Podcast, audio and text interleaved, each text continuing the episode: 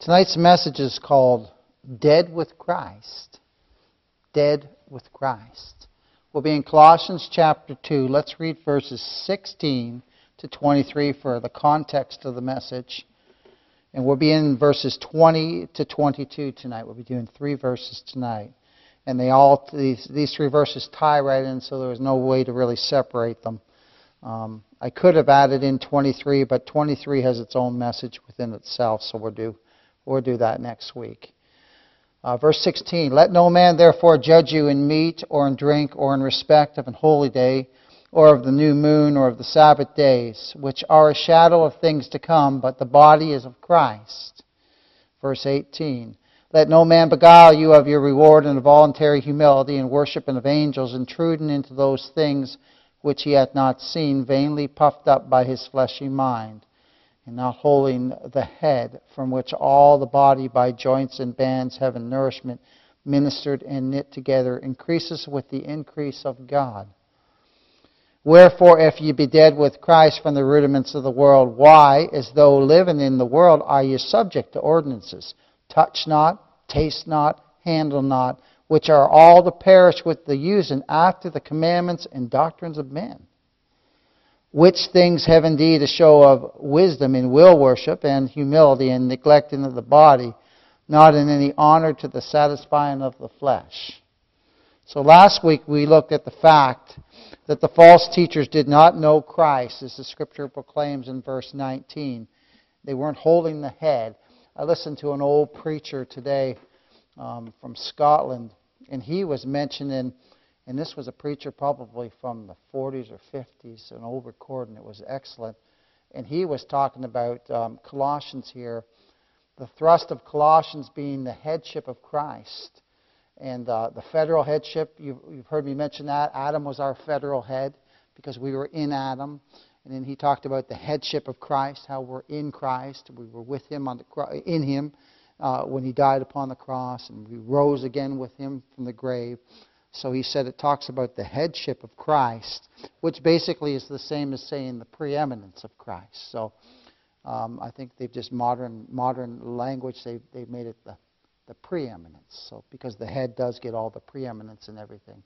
So, but I thought that was a neat thing to add tonight, the headship of Christ, because verse 19 definitely speaks of that. Because we know Christ is what? The head of the church. He's the head of the body. And he's our federal head, too. So, and not holding the head from which all the body by joints and bands having nourished, ministered, and knit together increases with the increase of God. So we saw that they, the false teachers aren't holding the head. They don't know Christ. They have no idea who he is. Therefore, they teach the commandments and doctrines of men, which is mentioned in tonight's verse in 22. Um, so in holding the head, in holding the head, in whom, in whom the, the, the elect are, are Christ is our head and we're, we're the body. In, in, not holding the head, they don't have any union with Him. See, because, because He's the head and we're the body, we have an inseparable union with Christ. Just like our head has a union with our bodies. Same thing. We're one with Him. We're one with Him. We're the mystical body of Christ, we believers. So, in not holding the head, they had no union with, with the head, and, and they weren't part of the body. And, and only in Christ do we have salvation and forgiveness of our, of our sins. Only in the head. Only in the head does the body have that. It's in and through Christ alone. And this is what, this is what Paul has been driving home, isn't it? We've seen it in the first chapter, too. The headship of Christ in, in, in uh, or the preeminence of Christ in creation and in all things. And now we've seen in chapter 2 the headship of Christ in the body, in the, in the church. He's the head of the body. So Paul's actually driving home, driving home this, this theme through the whole book the headship of Christ, the supremacy of Christ, the preeminence of Christ, the all sufficiency of Christ. And so he's combating error by continuously bringing Christ forth before the Colossian believers and, and showing them and telling them by and remember this is by inspiration of the Holy Spirit of God. So this is for our learning too. This is for our learning now. And, and, and by him penning this, he's, he's teaching us as well by the Holy Spirit that Christ is all we need. All we need. We don't need nothing else. Nothing else. So let's consider verses 20 and 22 tonight, 20 to 22, and pray that the Holy Spirit would teach us the things of Christ. Wherefore, if ye be dead with Christ from the rudiments of the world, why, as though living in the world, are ye subject to ordinances? Touch not, taste not, handle not, which are all to perish with the using. All to perish with the using, after the commandments and doctrines of men. So Paul here uses a figure of speech. Turn, if you would, to, to Galatians chapter 2. Paul here uses a figure of speech that he's used elsewhere by inspiration of the Holy Spirit of God of the believer being dead in Christ. Dead in Christ. Turn to Galatians 2, verses 19 to 21. And we're all familiar with this, but I want to tie this in with Colossians 2:20. Again, Colossians 2:20, I'll read it. Wherefore if ye be dead. So Paul's writing to the Colossian believers. If ye be dead with Christ from the rudiments of the world, why, as though living in the world, are you subject to ordinances? Look at Galatians 2, verses 19 to 21. For I, through the law, am dead to the law, that I might live unto God. I am crucified with Christ. I'm crucified with Christ. Nevertheless, I live. Yet not I, but Christ liveth in me.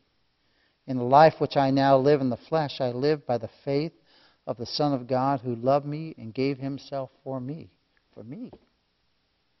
See, every believer looks at that verse and goes, For me? Christ gave himself for me. My. Think of that, beloved. Let us, let us ponder that this week. The Son of God, God incarnate in the flesh, gave himself for me. Boy, that's something to think about. That's something to think about. I do not frustrate the grace of God. For if righteousness come by the law, so if a man is justified by the law, right? If a man's made righteous by the law, then Christ is dead in vain. You see the importance? The importance of Christ's death? We're justified by Christ. Righteousness comes through Christ and Him alone, not by works of righteousness which uh, we have done, right? But according to His mercy, He saved us. So again, let's go back to our text. Paul's once again hitting the false teachers with, with, with a, a similar amazing statement as he made in Galatians chapter 2, verse 20. So this is a figure of speech that he uses often. Wherefore, if ye be dead with Christ from the rudiments of the world, why, as though living in the world, are ye subject to ordinances? So think on this, beloved. The false teachers were trying to yoke the Colossian believers with what you can do and what you can't do. Sounds familiar, doesn't it? Still happens today. Still happens today. And they were setting up standards they were saying there's certain things that you can eat,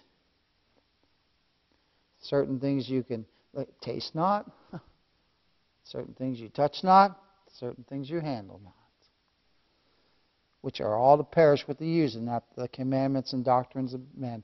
So they're trying to yoke, yoke the Colossian believers under the Mosaic law.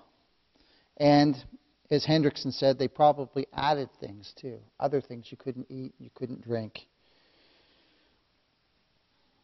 And I, as I was reading this today, one of the commentators said that perhaps some of the believers had been carried away by it because the way Paul's the verbiage of Paul, Paul's verbiage in these in the text tonight we have, some of them may may have been carried away, and and and he's he's hoping that these words will recover them and bring them back and tell them and, and, and show them by inspiration of the Holy Spirit the freedom and liberty that they have in Christ because, because this is just going to yoke a believer. He's put them right back under bondage.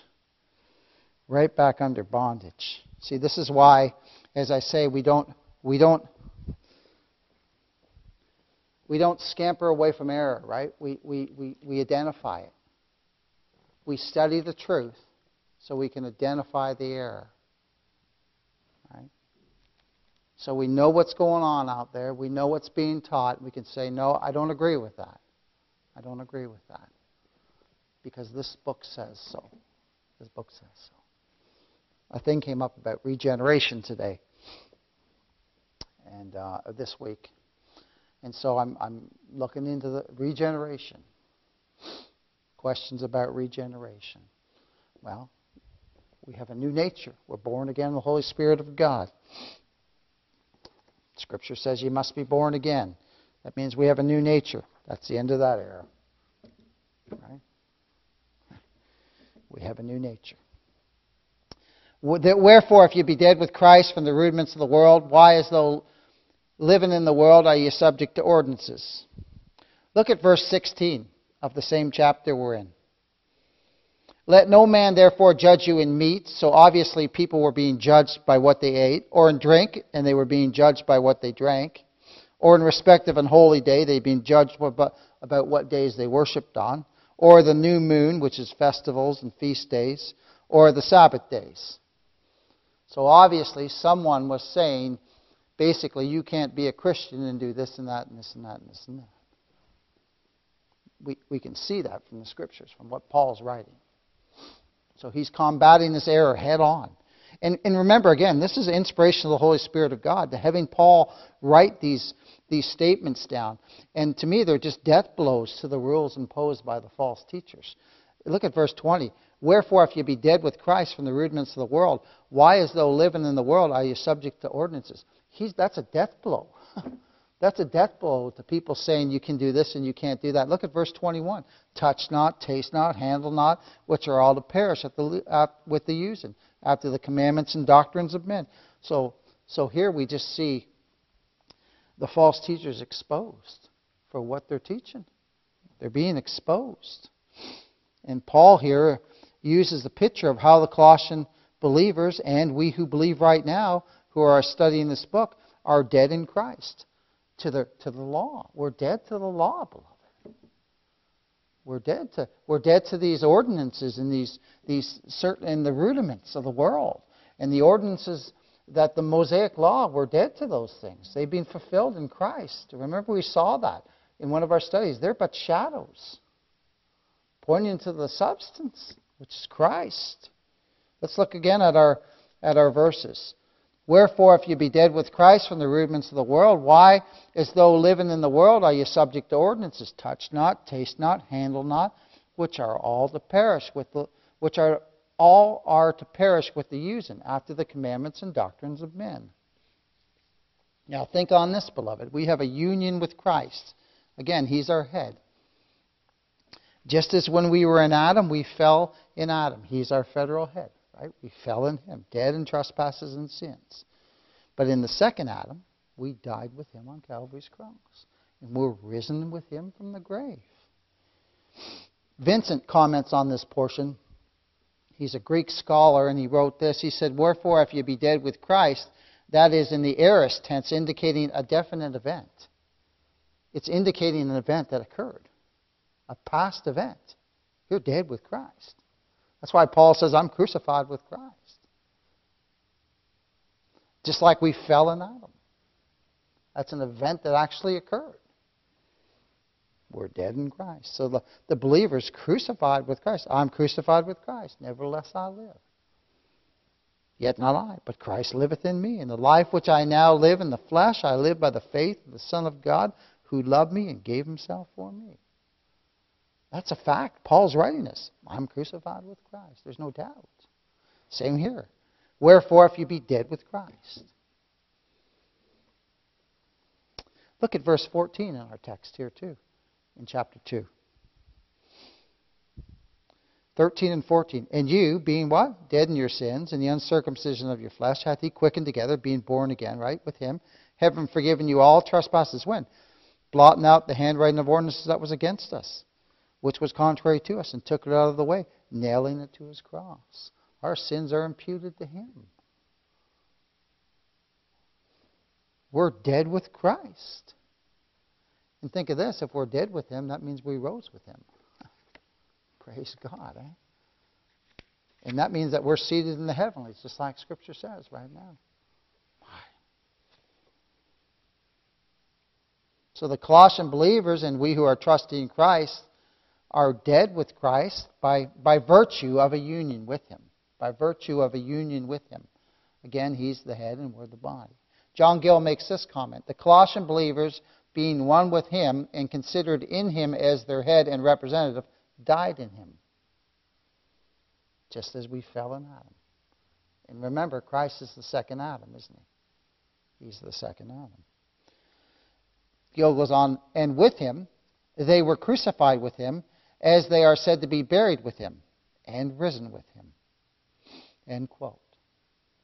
So, Paul, after addressing the fact that we are dead with Christ, states in the beginning of the next chapter, look at Colossians 3, verses 1 and 2, with, it, with in mind what we're reading tonight. He states in the beginning of the next chapter that we're risen with Christ. Look at Colossians 3, verses 1 and 2. If ye then be risen with Christ, right? Because remember, he's our head and representative, and, and we're in him, aren't we? Seek those things which are above, where Christ sitteth on the right hand of God. He's, he sits on the right hand of God. He's, he's reigning right now, isn't he? So, so when I get myself in a dither, I shared with Ann, I got myself in a dither yesterday when I get myself worked up, I need to set my affections on Christ above, don't I? I need to look to Him. And you know what? You know what got me out of it all? Exactly what I preached to all of you. I shared this with Ann too. I said, You know what got me out of it? I looked back at everything the Lord's delivered me from. And I had a peace that passes all understanding. Hey, honey. It, it just, it just, that's what we got to do.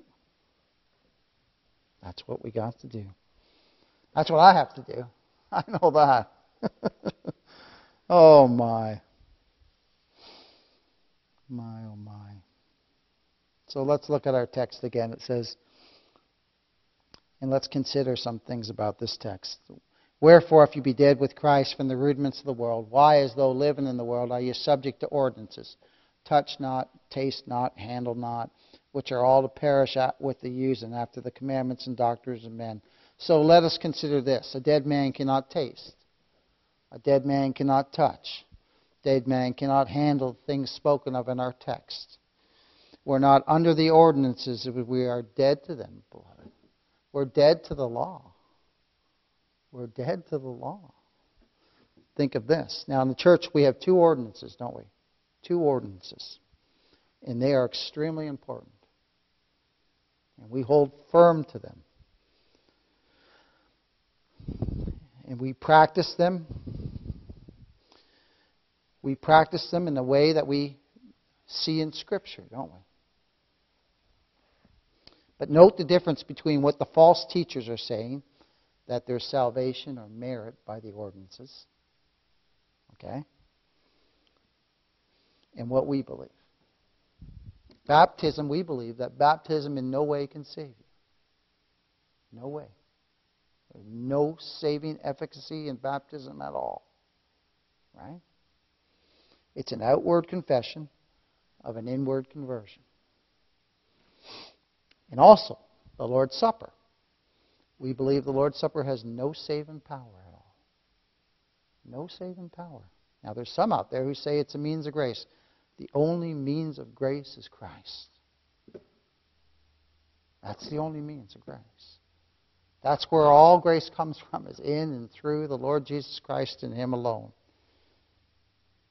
The Lord's Supper is us remembering what Christ has done for us. Turn, if you would, to to 1 Corinthians chapter 11.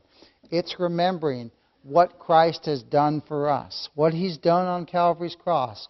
There's no, there's no means of grace in the Lord's Supper. The only grace we get comes through Christ. And look at how evident it is. Look at how evident. So we can identify when people say, oh, it's a means of grace, we can say, no, it's not. Why? Because we can go right to Scripture. That's our final authority, isn't it? If it's not in the book, we don't believe it.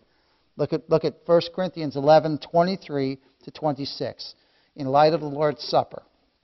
For I have received of the Lord that which I delivered unto you, that the Lord Jesus, the same night in which he was betrayed, took bread, and when he had given thanks, verse 24, he brake it and said, Take, eat, this is my body, which is broken for you. This do in remembrance of me.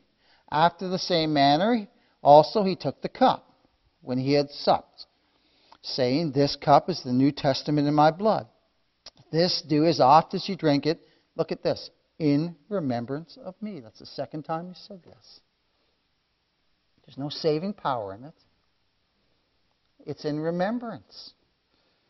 For as often as you eat this bread and drink this cup, ye do show the Lord's death till he come. See, false teachers will make, will, will make salvation in anything else but Christ, or they're add to Christ.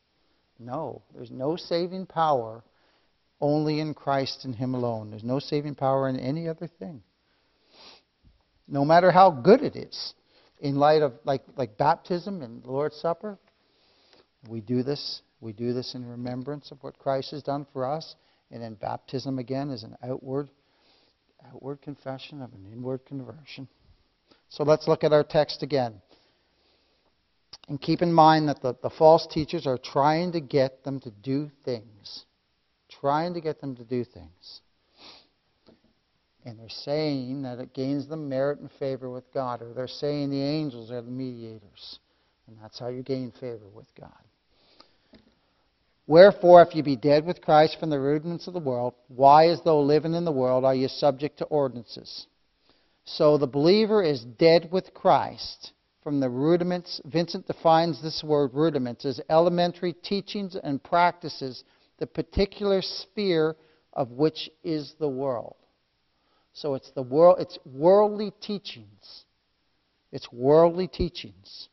Here we see, beloved, we, beloved of God, we see that the false teachers are teaching, their teachings are of the world. As Paul pens the rudiments of the world. And the world rejects Christ, doesn't it? The world rejects Christ alone. It rejects Christ alone. Charlie, you and I were saved out of a church where they added, it's not just Christ, it's all kinds of other things. See, Christ alone is not sufficient for them. And there's, I'm telling you, there's bucket loads of religions out there that do the same thing. Church of Christ, they say you have to be baptized to be saved. Charismatics, some of them say you got to be, you got to be, um, have the baptism of the Holy Spirit to be saved. It's just, it's just crazy. They just keep adding things that you have to do. Praise God, my salvation is not dependent upon me at all.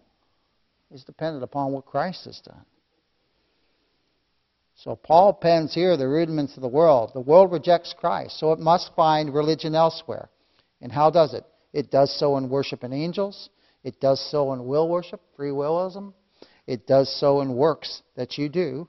And they worship, they worship, they worship the creation rather than the creator. And that's what they do. Some of them are subtly add things. Some of them are just outright, you can tell right away. And, and some of them are some of them are subtle. Some of them are subtle. The one thing that you can mark false teachers always do. They always teach salvation by your works. They always teach salvation by something you have to do. Something you have to do. Or something that you, some, some way that you can gain merit. Something. Not grace preachers. All the merit we have is in Christ. All the work was done by Christ. Salvation's of the Lord, period. There's nothing to be added to. He cries, It's finished. That's the God of the universe crying, It's finished. That means it's done. That means there's nothing, nothing ever has to be added to it. And so these false teachers, they always teach salvation by your works or your merit, and it will lead. It will lead to their eternal doom and their eternal destruction, and it will lead those who follow them to their eternal doom as well. Aren't you thankful Lord had mercy on you? Revealed the gospel to you? Oh, my. Because left to myself, I'd be still going on what I was doing before. My goodness. So think on this, beloved, that the false that which the false teachers at Colossae are promoting was and is the same error that's being promoted today, one of law, regulations, and works. Look at verse 21 and 22, and we could see that. Touch not, taste not, handle not, which are all to perish with the using after the commandments and doctrines of men. So let us consider, beloved of God, that if we died with Christ, then we're buried with him. And we rose with Christ. And if we've been quickened together with Christ, then we have a, a living union with him. A living union with him. Christ has redeemed us. How? With his own precious blood. And we are and, and, and we are what? Complete in him. Complete in him. And then therefore, we're free from what? The rudiments of the world, aren't we? We're free from the rudiments of the world, and we're not subject to the ordinances spoken of in our text. And we're not subject to the, the things spoken of in the following verses, too. Again, wherefore, if ye be dead with Christ from the rudiments of the world, why, as though living in the world, are ye subject to ordinances? So Paul pens this to the Colossian believers, letting them know and letting us know too, beloved. Think of this letting us know that Christ has obtained eternal redemption for us. He did it. He gave himself for us, didn't he? For us. And we are dead. Think of this. We're dead to the rudiments of the world. We're dead to them. And, and, and think of this. If we're dead in Christ, then we're no longer subject to ordinances. Touch not, taste not, handle not, which are all to perish after the using, in the commandments and doctrines of men. Beloved of God, we have received a full pardon. There's nothing lacking. We have received a full pardon. A full pardon from, from God. For what? For all our sins. Jesus Christ was raised from the dead for our justification. Again, to show that God, the Father, is satisfied with the sacrifice of Christ, and God, our Father, has so perfectly justified us because of Christ that absolutely nothing can be laid to our charge. No charge. Brother. And we know we're guilty sinners. No charge. Oh, that's, that's music to the sinner's ears. oh, my goodness. No charge. Who can bring any charge against God's elect? You see? They can't, can they? It's not because of anything we did. It's all because of what He did. A full pardon of all our sins. Why? Now, when a Jew died, when a Jew died, he was dead to the law of Moses, wasn't he? It didn't have any, it didn't have any grip on him.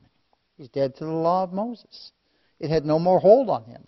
So if we're dead if we're dead with Christ, we've been delivered from the rudiments of the world. In, in being dead to them, and the, the law has no hold upon us, does it? You see? No. My. Again, John Gill comments this. If if we are dead with Christ, we are free. Free from what? Free from the rudiments of the world, the ordinances of, of a worldly sanctuary, the rites and ceremonies of the world, or state of the Jews in opposition to and distinction from the gospel dispensation or times of the Messiah. Beloved, we are free. Oh, my. Absolutely free in Christ. I'll tell you, that's good news to me. That's good news. And let, let, let we who believe, let we who believe, let we who rest in Christ, listen to what the Word of God says. We are dead to the law by the body of Christ, Romans 7 4. The Word of God says we are dead. Dead to the law by the body of Christ. The law of Moses has no hold on a dead man. Why then, as though living in the world, are you subject to ordinances? Touch not, taste not, handle not, which all perish after the, with the using, after the commandments and doctrines of men. Now, now some say, well, you preach that and people are going to go crazy. No, they won't.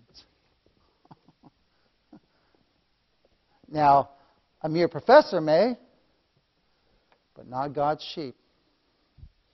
The love of Christ constrains us. Now, we know we're sinners and we're living in this world, but beloved, this world's not our home. We no longer live after the course of this world. We seek a better country, don't we? We seek a better country. And we're not subject to ordinances. That is the weak and beggarly elements. The yoke of bondage. Turn, if you would, to Galatians chapter 4. The yoke of bondage, the law, the commandments contained in ordinances, spoken of in Galatians again. Galatians chapter 4, verses 9 and 10. Boy, this is, this is wonderful news for sinners. Wonderful news. Galatians 4, 9 and 10. But now, or after that ye have known God, look at this. But now, after that ye have known God, or rather are known of God. oh my. Paul straightens it out right there, doesn't he? How turn ye again to the weak and beggarly elements? whereunto ye desire again to be in bondage. You observe days and months and times and years. Why? Why turn ye again to the weak and beggarly elements? Why? I'm free in Christ. And in believers in Christ, we who are dead to the law and risen with Christ, we are not subject to the ordinances of men, the traditions of men, the commandments of men. Oh, don't do that. Don't do this. Touch, don't touch that. Don't taste that. Oh, my. I used to be one of them guys. I'm telling you, it's nice to be free. I'm not kidding you. It's nice. It's wonderful. It's wonderful. And see, they say touch not, taste not, handle not, and they're all to perish, aren't they? Those things are all to perish. Perish with the using. And, and now, this might have reference to the law that pronounced a man unclean if he touched a dead body or touched one who had leprosy, but it also applies to the commandments of men. The commandments of men that condemn a man for what they do and what they don't do. Right? You ever had anyone do that to you? You ever had, ever had someone come and say, You can't do that? What happens when someone tells you you can't do something? You want to do it, don't you? That's human nature, isn't it? Beloved, we're free. That means the love of Christ constrains us. Oh my. Do you see how grace is? Is so different than religion. It applies to the commandments of men when they condemn a man for what they do and what they don't do, such as dancing or going to a movie or or they have a list, they have a list of things. You can't do this and you can't do that. You can only eat certain things and you can only drink certain things. And they yoke they yoke other men. They yoke men into doing or not doing things to gain merit and favor with God. Oh, turn. How turn ye again to weak and beggarly elements, whereunto ye desire again to be in bondage? touch not, taste not, handle not, which are, are, are all, all are to perish with the using after the commandments and doctrines of men. Our text again says, which are all to perish with the using. This either refers to those who think they are obtaining favor with God by observing the law of Moses, or it has a reference to those things they were not to touch, taste, or handle, which are nothing but perishing things that have no eternal value. I remember being in that. It's horrible.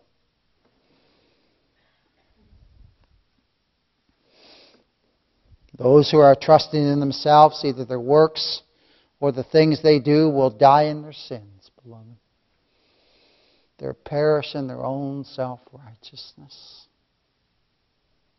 Think of that people who think they're doing well. Now, we want to live a moral life, don't we? We don't want to go crazy. But I know that that that I can't gain any merit and favor with God by my doing. But I, the love of Christ constrains me. It does. I'm a sinner saved by grace. And I thank God that I'm saved by His that by His pure and free and sovereign grace alone, plus nothing. Look at the latter part of verse 22. It says, "After the commandments and doctrines of men." It is true that the law of Moses came from God, but teaching that man is able to to, to keep the law and to obtain a righteousness that God will accept, or that salvation comes to a sinner by keeping of those laws Beloved, that's the doctrines of man. That's the doctrines of man. The whole, now, now, the Holy Spirit will never lead us contrary to the law of God. But He'll show us our utter inability to fulfill the law. And He'll show us our desperate need for Christ. And He'll draw us lovingly with, with cords of love, He draws us. And, and what happens? Thy people should be made willing. And what happens? We run to Christ, don't we? And how does it all happen? By the preaching of the gospel. The preaching of the free grace of God in Christ. In Acts 15, it said, Except ye be circumcised, ye cannot be saved. Turn, if you would, to Acts 15.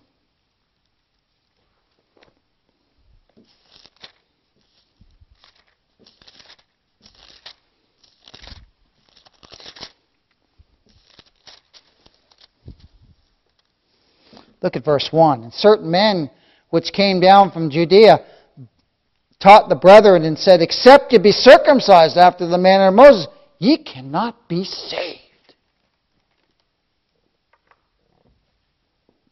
You see what they're saying? Now, the answer to that man by gospel preachers is found in verse 11. Ah, but we believe that through the grace of the Lord Jesus Christ, we shall be saved, even as they. There ain't no mention of circumcision there, is there? No, but there's mention of the grace of God. And there's mention of our Lord Jesus Christ. And that is the only place. He is the only one where we find the grace of God, is in Christ and Him alone. It's only in Christ. Now, that except you be circumcised, you cannot be saved, that, that's a commandment from a self righteous man. That's, that's a commandment and doctrine of man, beloved, right there, right there before us. And then there's the response. But we believe that through the grace of the Lord Jesus Christ, we shall be saved, even as they. Salvation's by grace alone, plus nothing. That's the answer. That's the so, any doctrine of man that promotes righteousness and salvation by the deeds of the flesh, by something you do, is to be seen as the commandments and doctrines of men. That's what Paul's telling the Colossian believers here tonight. He's telling them. He's saying anything that you have to do, anything anyone's telling you you have to do, that's the commandments and doctrines of man. And we're to turn away from that because we're complete in Christ. We're complete. We're, we're saved by the pure, free, sovereign grace of God in Christ, plus nothing. Let's look at what our Master said. Turn, if you would, to Mark chapter 7. Mark chapter 7. Let's see what our Master said about the commandments of man. Mark chapter 7, verses 1 to 13. Mark chapter 7, verses 1 to 13. Then, then came together unto him the Pharisees and certain of the scribes which came from Jerusalem. And when they saw some of his disciples eat bread with the, with the file, that is to say, unwashed hands, they found fault. They found fault. Oh my goodness, they saw his disciples eating with unwashed hands.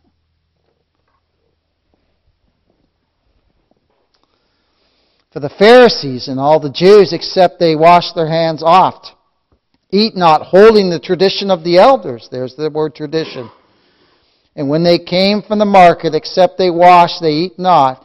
And many uh, other things there be, which they have received to hold, as the washing of cups and pots, brazen vessels, and of tables. So you got all kinds of rules and regulations, beloved. Then the Pharisees and scribes asked him, Why walk not thy disciples according to the tradition of the elders? Oh. They're upset because they're not following the rules, aren't they? Wow.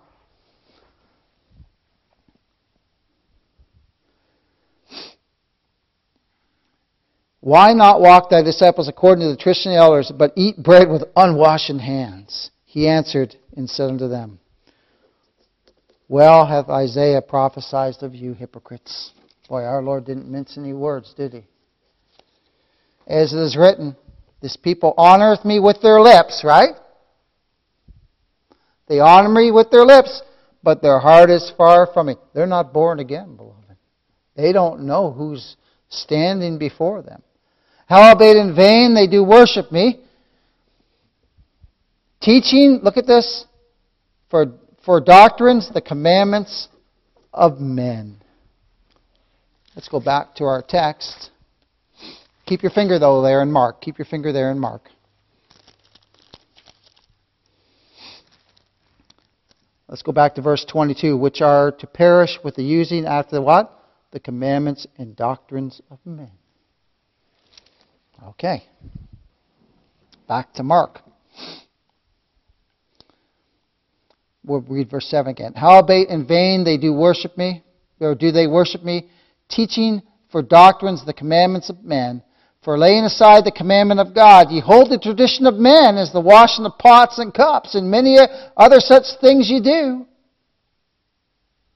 See, they're, they're, thinking they're thinking they're better than everyone else because they're doing all these traditions that the fathers have passed down, the commandments of men. And he said unto them, Full well ye reject the commandment of God that ye may keep your own tradition. For Moses said, Honor thy father and thy mother, and whoso curseth father or mother, let him die the death. But we say, if a man shall say to his father or mother, It is Corban, that is to say, a gift, by whatsoever thou mightest be profited by me, he shall be free. And ye suffer him no more to do aught for his father or his mother, making the word of God of none effect through your tradition, which ye have delivered, and many such things, such like things ye do. But look at that. Making the Word of God of none effect. How? Through your tradition which ye have delivered. Let's go back to our text in Colossians. Do you see the correlation here? It's incredible. There's nothing new under the sun, beloved. Solomon wrote that. There ain't nothing new under the sun. See, the enemy just wraps up error and puts it in a whole new, a new, a new, a new wardrobe and presents it to men. Right? But there's nothing new under the sun. The, the, the truth will set us free, and, and we, can, we can spot error by the truth, by studying the truth. Again, back to our text, which are all, which are all are to perish with the using after the commandments and doctrines of men. So, so we see in that latter part, they've made the word of God of none effect through the tradition and through the commandments of men. And this is what the false teachers have done. Submission to these ordinances which these false teachers are promoting by a believer is not commanded by God. We are, we are to flee from that stuff. But these, these false teachers, they teach the commandments of men, and, and they teach that these traditions and these commandments are necessary for salvation. No. Remember what I said last week? What's our, what's our response to, to false teachers? I am complete in Christ. Praise God. Oh my. I'm complete in Him, beloved. In Titus, the Word of God says this. Turn, if you would, to Titus 1.14. This will be the last scripture we look at. Titus 1:14. And again, I'll read our text again. Wherefore, if ye be dead with Christ from the rudiments of the world, why, as though living in the world, are ye subject to ordinances? Touch not, taste not, handle not, which are all to perish with the using, after the commandments and doctrines of men. In Titus 1.14, Scripture declares, the Word of God states this. Look at this. Not given heed to Jewish fables and the commandments of men, what? That turn from the truth. And what did our Lord say in Matthew? Or in Mark, I mean? Making the Word of God of none effect. There it is again in Titus. Teaching the commandments of man, turning people from the truth. So let us remember, beloved, if we died with Christ, and we did by our union with Him, if we were buried and rose with him, we have justification in and through him, because the scriptures declare we do. Then we have in Christ the pardon of all our sins. All. We have redemption by his precious blood, and we have sanctification in Christ, and all the ordinances, ceremonies, and types were fulfilled in him in Him. Therefore, we are free from the requirements which the false teachers in Colossae were promoting, and we are free from what the false teachers promote today. If you put your hope in yourself, just a little, if you put your hope in yourself, just a little, you have no hope. And you will will never be able to. You will never be good enough to please God. Nothing we, nothing we can do will ever be good enough to please God. Oh, but he's satisfied with Christ, isn't he? He's satisfied with Christ. There's no hope for sinners but in the mercy of Jesus Christ and him alone. He alone has fulfilled the law. He alone has paid what God demanded for sinners. He alone was raised to life on the third day. And we who believe, we do not trust in ourselves to maintain our salvation either, do we? No. No. As it is Christ who must keep us, or we perish. He must save us, and He must keep us. And the good news of the gospel is what Christ has D O N E for sinners. What He has done for sinners. That's the good news of the gospel, beloved. What he has done. It is finished. Oh, that's good news. Good news. Someone asked me recently, How do you know you're saved? How do you know you're saved? I answered, My faith is in Christ and Him alone. It's in Christ and Him alone. It's not in myself at all. I am trusting in Christ alone. I told him right now. I'm not looking back to something that I did. I'm trusting in Him right now. Right now. Is it so with you? Is it so with you? Then you can have insurance. If it's so with you, you can have assurance that your sins are forgiven in Christ. Isn't that marvelous? Isn't that wonderful? It's not based upon me. Oh my. It's not based upon you if you trust trusting Him. It's based upon what He's done. And all, all my sins are forgiven.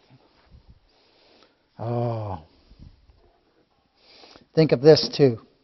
As long as one retains hope in their efforts or their morality or their works to save them, they'll be lost. They'll be lost. And they're currently lost. But in Christ, beloved, in Christ, we are redeemed from the curse, the covenant, and the condemnation of the law we are redeemed.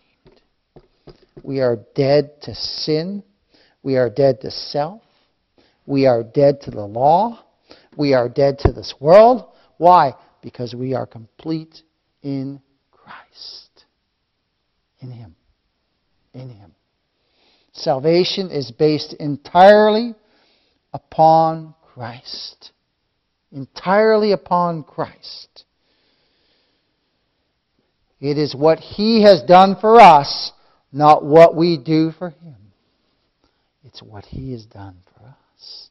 He's done that which we could never do for ourselves. Ain't it marvelous? Wonderful grace, isn't it? Isn't it wonderful? Oh my. Salvation is in Christ and Him alone, and the believer says, Hallelujah. What a Savior. Gracious Heavenly Father, we come before Thy throne with just such grateful hearts for your salvation which you wrought for us in Christ Jesus our Lord. And oh, Lord Jesus, oh, the, the fact that you died upon Calvary's cross to redeem us, to purchase us from all our sins, and that we, we oh my Lord. May we just think upon this. May we be mindful of what you've done for us. And we love you and praise you. And we love you because you first loved us. In Jesus' name, amen.